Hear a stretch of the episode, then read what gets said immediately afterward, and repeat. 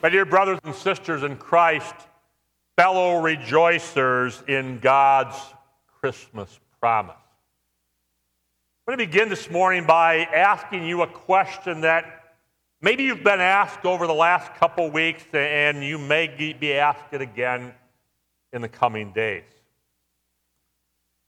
What have you promised people that you're going to give them for Christmas? Or, or maybe we need to flip that question around and look at it from a different angle. What are you hoping that people are going to give you for Christmas? We understand that, that from a physical, earthly sense, these weeks before Christmas and even the time of Christmas is a lot of promises, hoping, waiting, and watching. Later this week, how many hopes will, on the one hand, be dashed, and on the other hand, how many people will be unexpectedly surprised?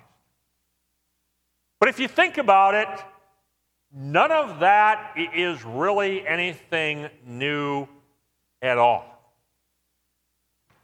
We read a moment ago, and we're going to spend a few minutes this morning looking at the song of praise of the teenage mother of our Savior, Mary. Mary had the privilege, and she recognized it, the privilege of being, you might say, one of the central figures in an event that people had waited and watched for for hundreds and thousands of years. If you've ever waited for an event, and I know we all have, you start to understand a little bit what this is all about. If you are looking forward to a certain event, there's a building sense of anticipation, isn't there?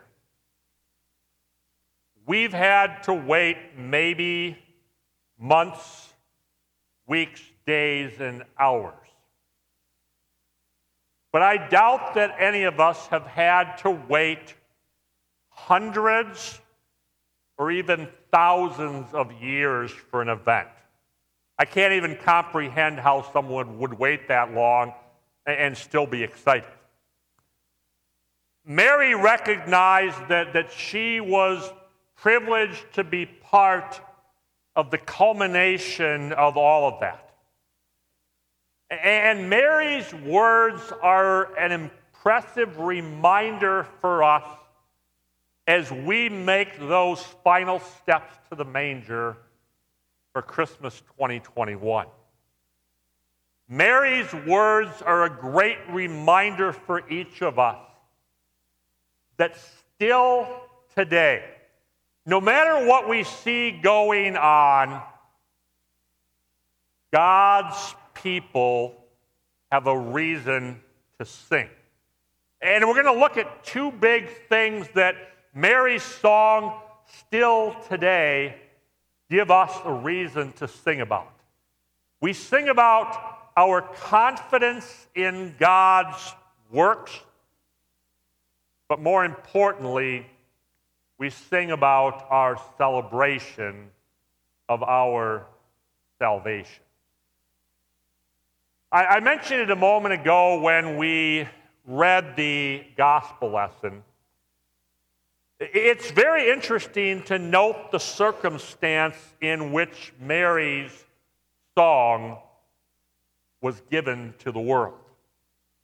It, it was not a concert in front of hundreds or thousands of people.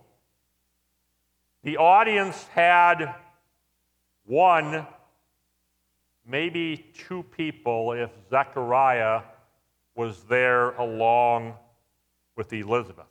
And as we mentioned a moment ago, it's set up by Elizabeth, Mary's cousin, first of all saying, how on earth am I so honored that the mother of my Savior should come to me. Think about that. Elizabeth, along with Mary, both recognized what an incredible honor it was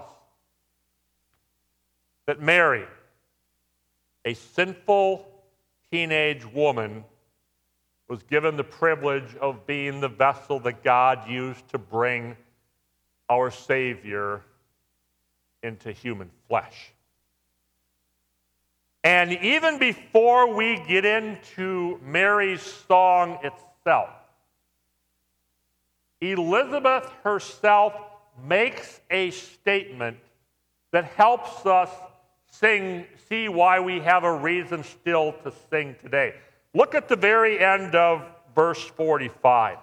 Blessed is she who has believed that what the Lord has said to her will be accomplished. Think about that again. Blessed is she who has believed that what the Lord has said to her will be accomplished. Elizabeth recognized what a, a change in faith, you might say, had happened in Mary. If you read about 15 verses earlier in, in Luke chapter 1, and we've all heard it at some point in our lives, do you remember Mary's initial reaction when the angel came to her and said, Mary, you are going to be the mother of the Savior? Remember Mary's reaction? Not how awesome is this, but a question of disbelief. How on earth is this going to be? How is God going to pull this one off? And now, as Mary visits her cousin Elizabeth, Elizabeth recognizes that Mary has had time to think about it, to comprehend it, and as Elizabeth herself says, to believe what the Lord has said to her will be accomplished. Mary then goes into her song, and it's interesting, the majority of Mary's song is where Mary sings about what God has accomplished with his mighty works and power. I want to share with you two phrases from that. The mighty one has done great things for me he has performed mighty deeds with his arm. You recognize what Mary is doing with those phrases? Mary, probably in her mind at least, is looking from her vantage point back, very likely all the way back to the Garden of Eden. And she is recounting in her mind what she and generations before her had either seen or heard of the amazing, mighty things that God had done. I would invite you for a moment this morning to do that quick review in, your mind. Do your quick review of Old Testament Bible history up until the time of Mary.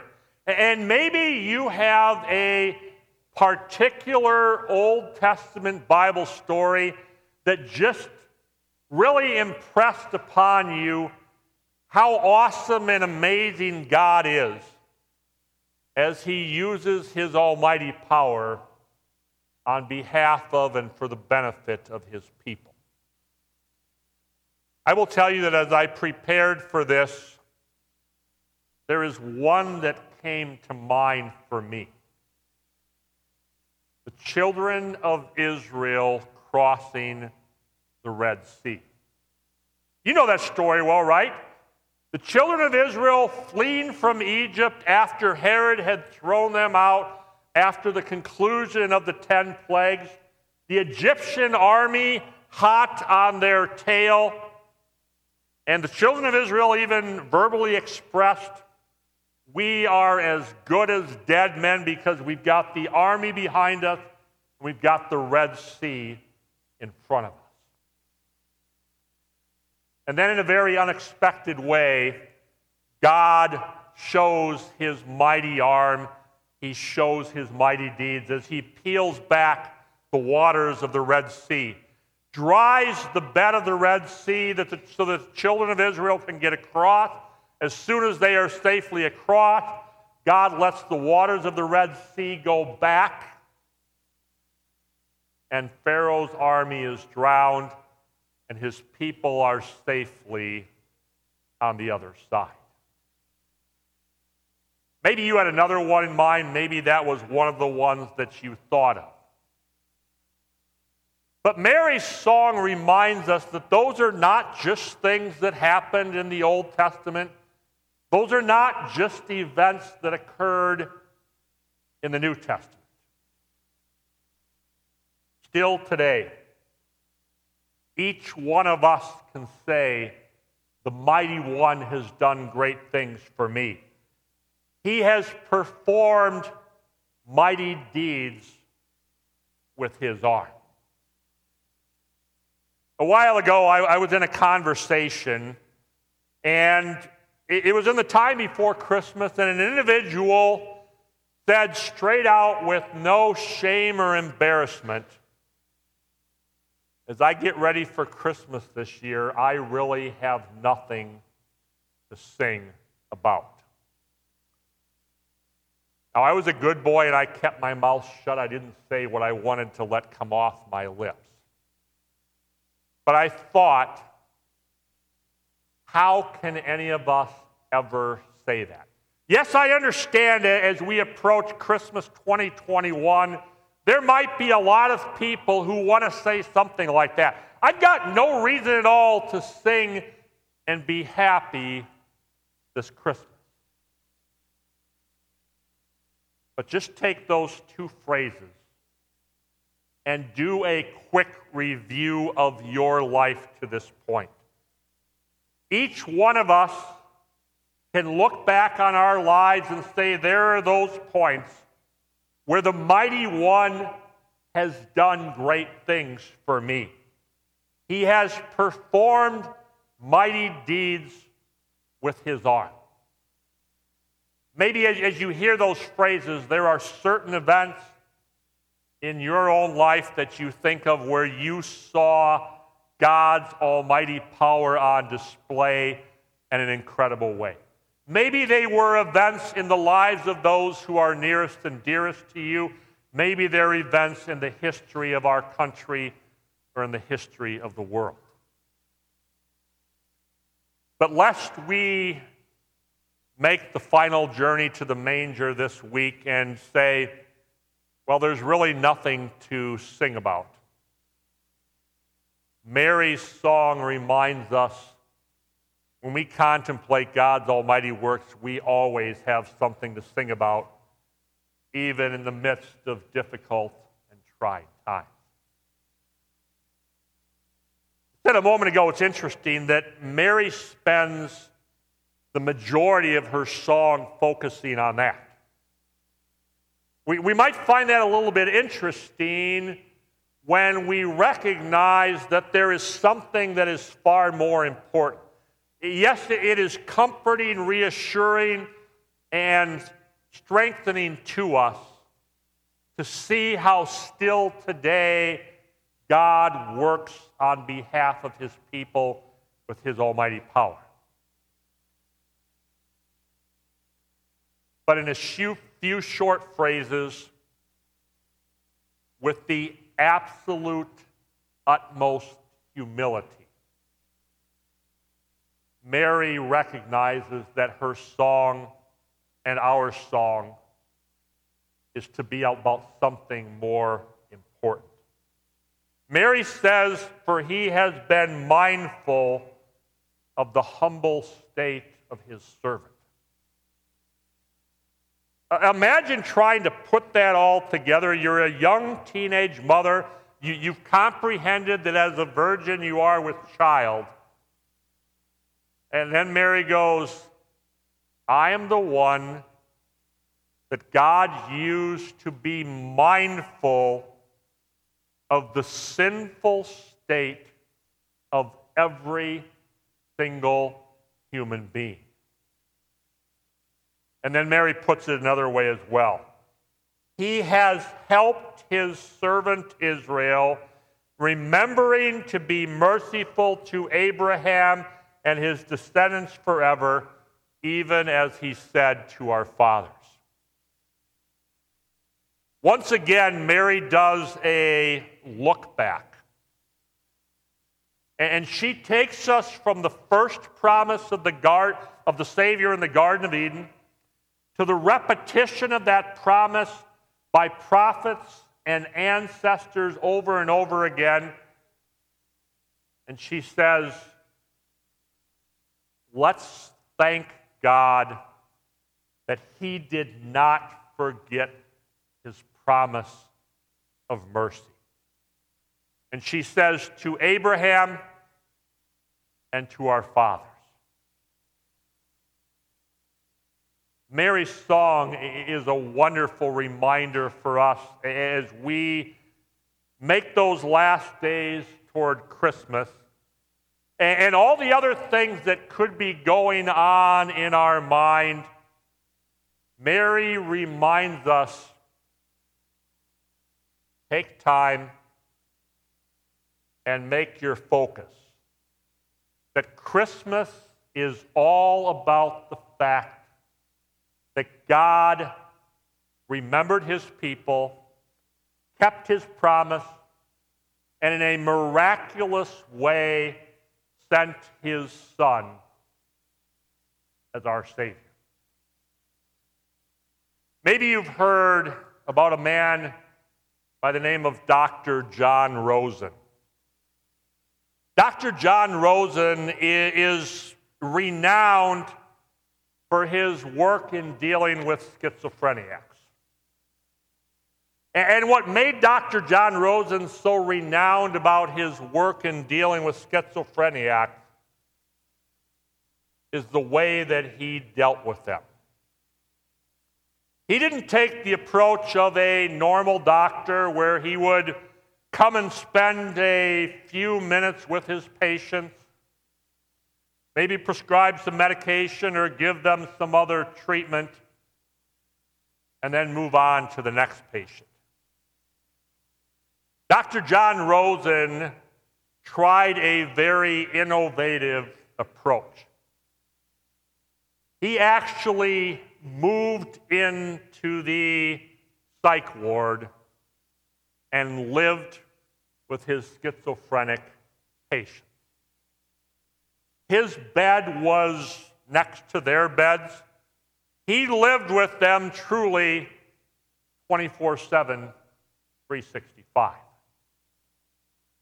And when those patients whom he helped were able to be released and go back and live in society, they all had a common story. He truly understood us because he was one of us and lived among us. And we owe him a sincere thank you. I'm guessing maybe you see the parallel between Dr. John Rosen's story and the Christmas story.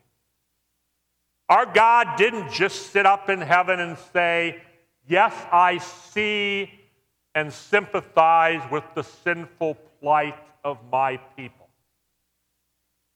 God had his son literally move in among us. That's what Christmas is all about. And there's even a name of God's Son that reminds us of that Emmanuel, God with us.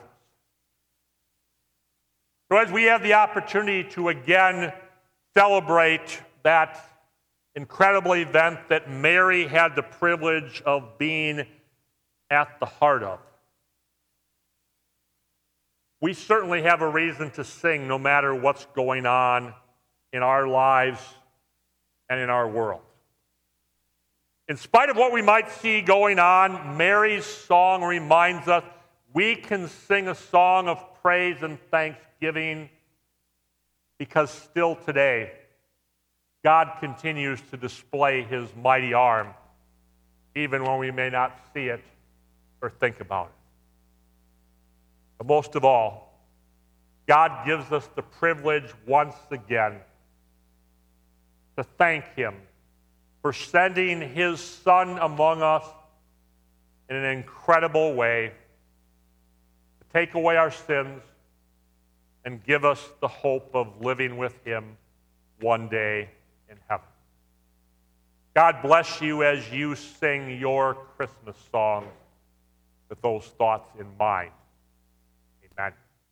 We continue by bringing our gifts of thanks to our Lord.